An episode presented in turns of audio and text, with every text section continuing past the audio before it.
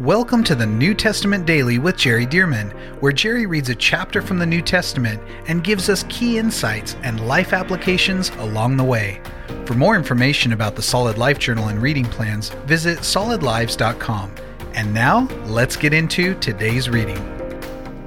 Okay, 1 Corinthians chapter 11 from the New King James Version. And here's what it says. Taking right off of chapter 10, Paul says, Imitate me just as I also imitate Christ. I have to stop right there. Paul says, imitate me just as I also imitate Christ. That's a pretty bold statement. For somebody to say, imitate me, well, you must be pretty confident that the way you're living for the Lord Jesus is the right way. Well, Paul was quite confident. He did not deem himself to be perfect. He said in various places, including Romans chapter 11, the things that I want to do, I don't do. The things that I don't want to do, I end up doing. So he admitted that he sinned uh, right along with every other believer in the body of Christ. But he also was affirming here, hey, look, I may still have my weaknesses as a human being, but I am passionately pursuing the Lord Jesus. And I'm asking you to follow me in that and to passionately pursue him. Imitate me just as I also imitate Christ. Now I praise you, he goes on to say, verse 2 Now I praise you, brethren, that you remember me in all things and keep the traditions just as I delivered them to you. See, not all traditions are bad traditions, many are good traditions. Verse 3 But I want you to know that the head of every man is Christ, the head of woman is man, and the head of Christ is God. This is a very interesting verse that can uh, provoke theological discussion for hours. But I, I just want to hit this that Jesus says, not only am I asking you to be in submission to authorities, but I myself, the head of Christ is God. I myself. When Jesus was here on the earth, he said, I only say what I hear my Father say. I only do what I see my Father do. The works that happen through me, the Father's doing those works. So Jesus modeled for us that even though he's God, he's submitted under authority and gives honor to his authority. And he's saying, hey, listen, carry that out in the rest of your lives as well. And then in verse four, every man praying or prophesying, having his head covered, dishonors his head. Now, let me tell you, there are in the Bible certain things in the, for example, the epistles or the letters that we have to determine is this universal or is this pastoral? In other words, is the Holy Spirit bringing something here that is a universal command to everybody in the body of Christ of all ages? Or is Paul addressing something now to the Corinthians uh, that needs to be adjusted and corrected based on their cultural context. And I believe here that's exactly what we're dealing with a pastoral issue, not a universal command, because the head coverings and such is not even what most of us deal with in at least the Western part of the world. And so it doesn't relate to us, doesn't make sense to us. Let me give you a quick example to help you to understand as well.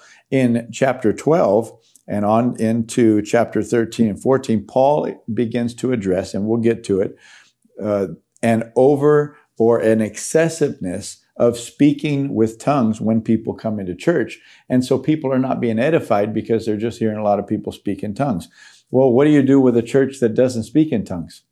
And so here's a church, and they hadn't been taught about the fullness of the Spirit and the ability to speak in spiritual language. And s- some people have used that as a universal command to say, see, that's why we don't speak in tongues, because Paul's saying that's just excessive. We shouldn't be doing that. Well, See, it made sense to a church that was speaking with spiritual language in excess when they come together. Now, this pastoral command that's very precise for that original audience makes perfect sense. But to another audience that had not even been taught about the fullness of the Spirit, it doesn't make sense. And that causes people, because they're taking these, some of the statements as universal commands, it causes them to not even open their hearts to the fullness of the Spirit, which Paul himself affirmed in these chapters. See, and so that's why we have to, in good hermeneutics, biblical hermeneutics, which means the proper interpretation of scripture, we have to ask ourselves, in various passages, is that pastoral for a particular issue that was happening in this church, in that culture? Or is this universal? Everybody now has to have this standard and women have to have their heads covered in church and so on and so forth. And so notice again, it says, every man praying or prophesying having his head covered dishonors his head, but every woman who prays or prophesies with her head uncovered dishonors her head, for that is one and the same as if her head were shaved. So notice he's saying, look, if a, a, lady doesn't have a head covering on, that would be like her just shaving her head. Well, see, you can see we're trying to figure that out in our culture. Well, what do you mean? I mean, a lady always has to wear a hat to church and so on and so forth. And some people have taken it that way. But in the culture that he's writing to, this was standard operation. This was part of the way that uh, males and females would naturally dress. And so now Paul is saying when you're coming before the Lord now, you need to dress appropriately, but he's talking about in a cultural context. But I want to hit something else that's often overlooked, and that's this. Verse 5 But every woman who prays or prophesies with her head uncovered dishonors her head. Notice that Paul is saying if a woman prays or prophesies in church, this is not talking about in the privacy of their home. This is talking about in church. You're not going to prophesy to yourself at home. See, so you're prophesying or you're praying publicly here at church. And he says if, if she does it with her head uncovered, then she's dishonoring her head. But notice he's also saying if she has her head covered appropriately, as a woman in that culture would, then her praying and prophesying publicly is accepted.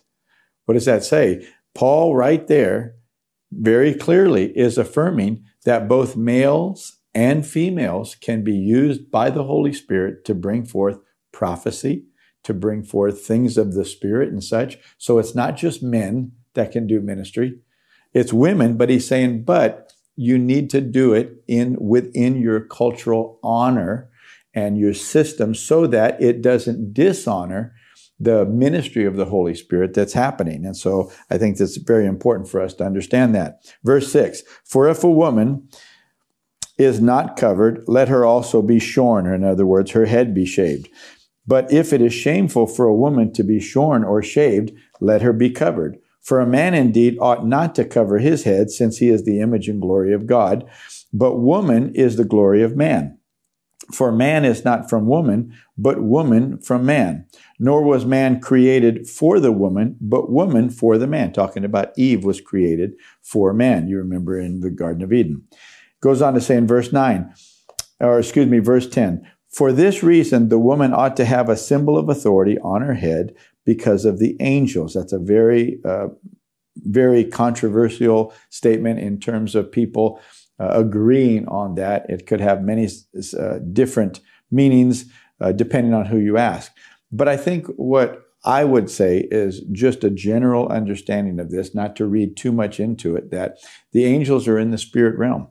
And what he's saying is if we'll walk properly in this natural realm and honor our authorities as our human authorities and such, walk with respect and such, then the spirit realm knows how to respond to us because we're walking in unity and authority, just like Jesus when he was here on earth, just like the apostles to Jesus, just like the apostles to their leadership, just like Paul the apostle to the Jerusalem council of uh, apostles and elders.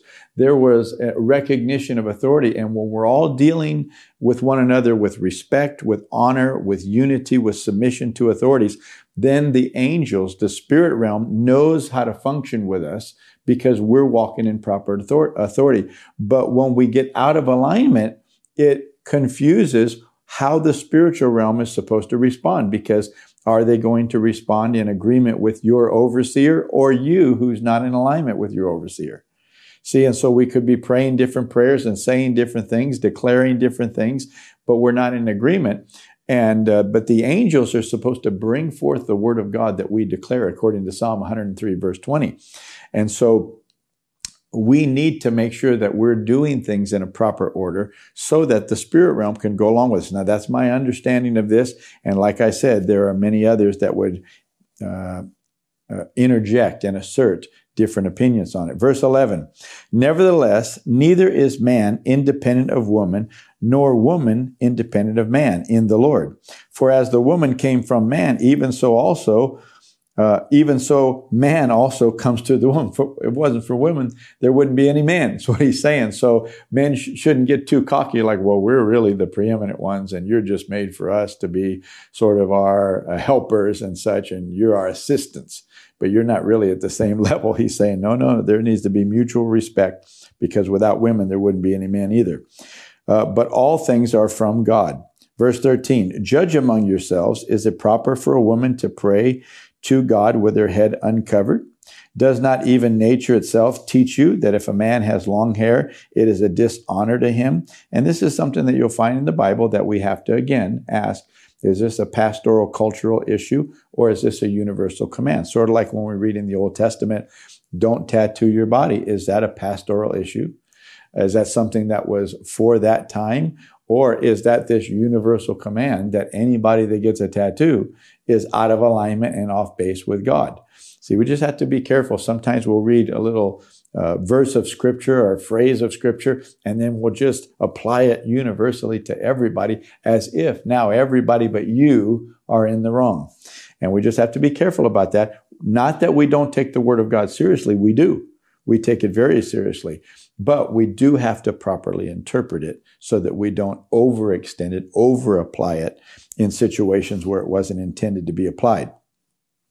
And so he goes on to say now, uh, for as the woman came from even so man comes to the woman. Judge among yourselves. Uh, is it not proper? Uh, well, I was in verse 14. Does not even nature teach uh, you that if a man has long hair, it is a dishonor to him. But if a woman has long hair, it is a glory to her, for her hair is given to her. And we know that's generally true, that generally speaking, women have long hair.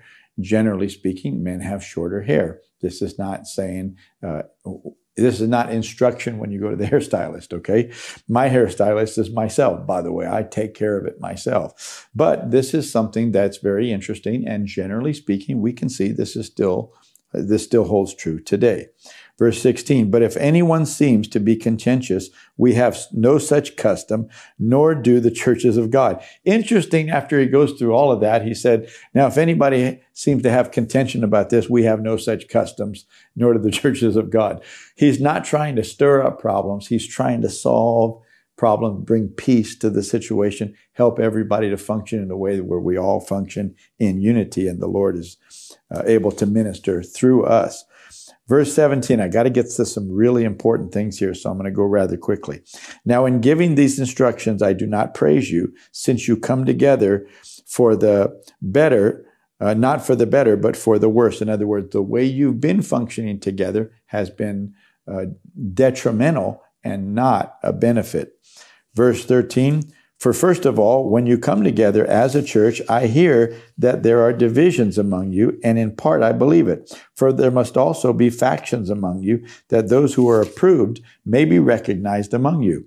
Therefore, when you come together in one place, it is not to eat the Lord's Supper. And so he's saying you should be coming together for unity and sharing in communion, the Lord's Supper and communion. Verse 21. For in eating, each one takes his own supper ahead of others, and one is hungry and another is drunk. Now, back in this culture, and it tends to be true now, that people that are owners of businesses, bosses, and such, they have more flexibility in their schedule. And so they decide how everybody else works, but then they can get everybody going and then they can leave. Well, what people would do is when they would come to church, and often these churches again would be in people's homes almost exclusively at this time. They'd be in somebody's home. Well, they the boss would get there early. So the, those people that were business owners and such had more flexibility, more wealth. They could get there early and they would eat and fellowship and enjoy. And then when those uh, harder working employees would get there, well, the food would uh, largely be gone. And Paul was saying, what kind of a body of Christ is that? How is that that we treat one another like that? That is so wrong compared to how Jesus functions with us. He gives his life for us, not gets there first to eat everything. Because if that was the case, well, Jesus would have everything eaten up. But no, he made us joint heirs. He wanted us to partake right along with him. And uh, so Paul is saying, look, that's not what you're doing. You guys are taking advantage of your, you're taking advantage of your advantages instead of making sure that everybody has an equal share in the Lord. And so he says, one's hungry and another drunk. Verse 22, what? Do you not have houses to eat and drink in? He says, you know, if you're just going to eat all you want and not worry about anybody else, you can do that in your own house. But when you come together to the church, to the house of God for services, you shouldn't think like that. You should think other people. And so he says, or do you despise the church of God, talking about the people, and shame those who have nothing? You, they get there and they're looking around. They're embarrassed because they weren't able to get there as early as you were, and they're shamed. What shall I say to you? Shall I praise you in this? I do not praise you. For I received from the Lord. Now he's going to show that he, as an apostle, received this not from Peter, James, John, and the other of the 12, really, or 11 without Judas, who were there at the Last Supper. He said, I received this directly from the Lord. I received from the Lord that which I also delivered to you. And by the way, this is the most quoted passage when we receive communion, not from, you know, Peter and Mark and Matthew and these guys, but from Paul. This is where I tend to go, and I think most pastors as well. For I received from the Lord that which I also delivered to you, that the Lord Jesus, on the same night in which he was betrayed, took bread, and when he had given thanks, he broke and said, Take, eat. Notice, he said, Jesus served us. He served the others. He didn't just eat and say, Hope you get some. He took bread and he was serving the others. Take, eat. This is my body, which is broken for you. Do this in remembrance of me. Of course, the next morning at 9 a.m., he would be crucified and his body really would be broken on the cross. And so it says, Take heed. This is, take, eat. This is my body, which is broken for you. Do this in remembrance of me. In the same manner, he also took the cup after supper, saying, This cup is the new covenant in my blood. This represents a new blood covenant that's going to happen in my own blood. And he goes on to say, This do as often as you drink it in remembrance of me. That phrase tells us that we should be regularly and, and often receiving communion and receiving what communion meant forgiveness of sins by the blood of Jesus, healing by the stripes of Jesus, etc. For as often as you eat this bread and drink this cup, you proclaim the Lord's death till he comes. Whenever we receive communion, we're proclaiming what Jesus did, but also why. Therefore, whoever eats or drinks this cup of the Lord in an unworthy manner, not saying you're unworthy, but in an unworthy manner, will be guilty of the body and blood of the Lord. Eating everything before everybody gets there, that's an unworthy manner. Not doing it reverently before the Lord and making sure that your heart is clean, that you're appropriating it to your life correctly, that's an unworthy manner as well. But let a man examine himself. This is what he's saying. And so let him eat of the bread and drink of the cup. For he who eats and drinks in an unworthy manner eats and drinks judgment to himself, not discerning the Lord's body. You're eating and drinking the communion thinking that just the act of taking it is going to solve all the problems. He's saying, no. No, you need to make sure to appropriate it. And If there's any unconfessed sin, confess it. If you have unforgiveness towards somebody, then forgive them. If you've been uh, eating everything up or being insensitive to people, repent of that.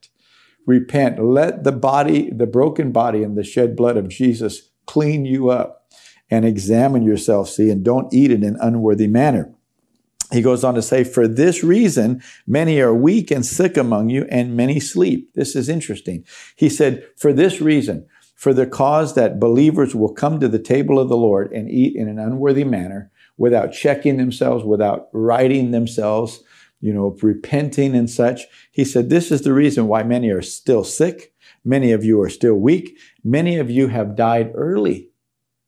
Died early. Now, of course, he's not saying that to those who are reading this because they're not dead, but he's talking about among you. Some of you, some of your brethren have died early because they came to the table and they didn't check themselves out and eat in a manner that's worthy and receive healing.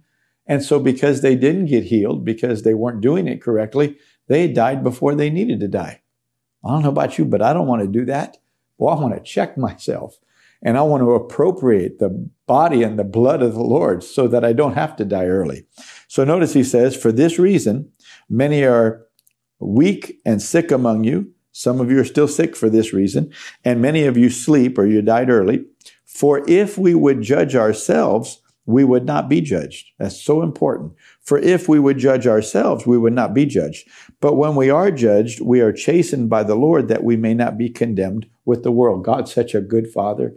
If we're off track and we're headed toward damnation, headed toward going to hell, even being a believer, you're in church, you think everything's right, but you're, you know, like Paul said earlier that we read in another chapter, uh, those of you that stand, take heed lest you fall. See, so yeah, you may be actually, you may be born again, no doubt, but the enemy's trying to get to you, trying to get you off track, trying, trying to deceive you. And Paul said, look, listen, we need to examine ourselves, we need to judge ourselves. But when we don't examine and judge ourselves and get ourselves straightened out, then we're chastened by the Lord that we may not be condemned with the world. Let me tell you, I'd rather be chastened by the Lord and not go to hell and go to heaven. Isn't that right? Somebody said, well, man, but that might make your life bad here or short here or sick here or whatever.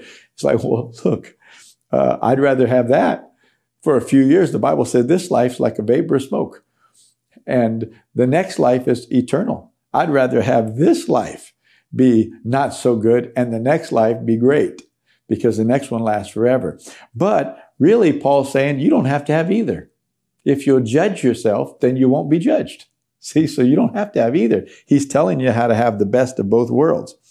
But especially the second one, the eternal world is the most important. So Verse 33 now, therefore, my brethren, when you come together to eat, wait for one another. See, right back to that same context of love and sensitivity. But if anyone is hungry, let him eat at home.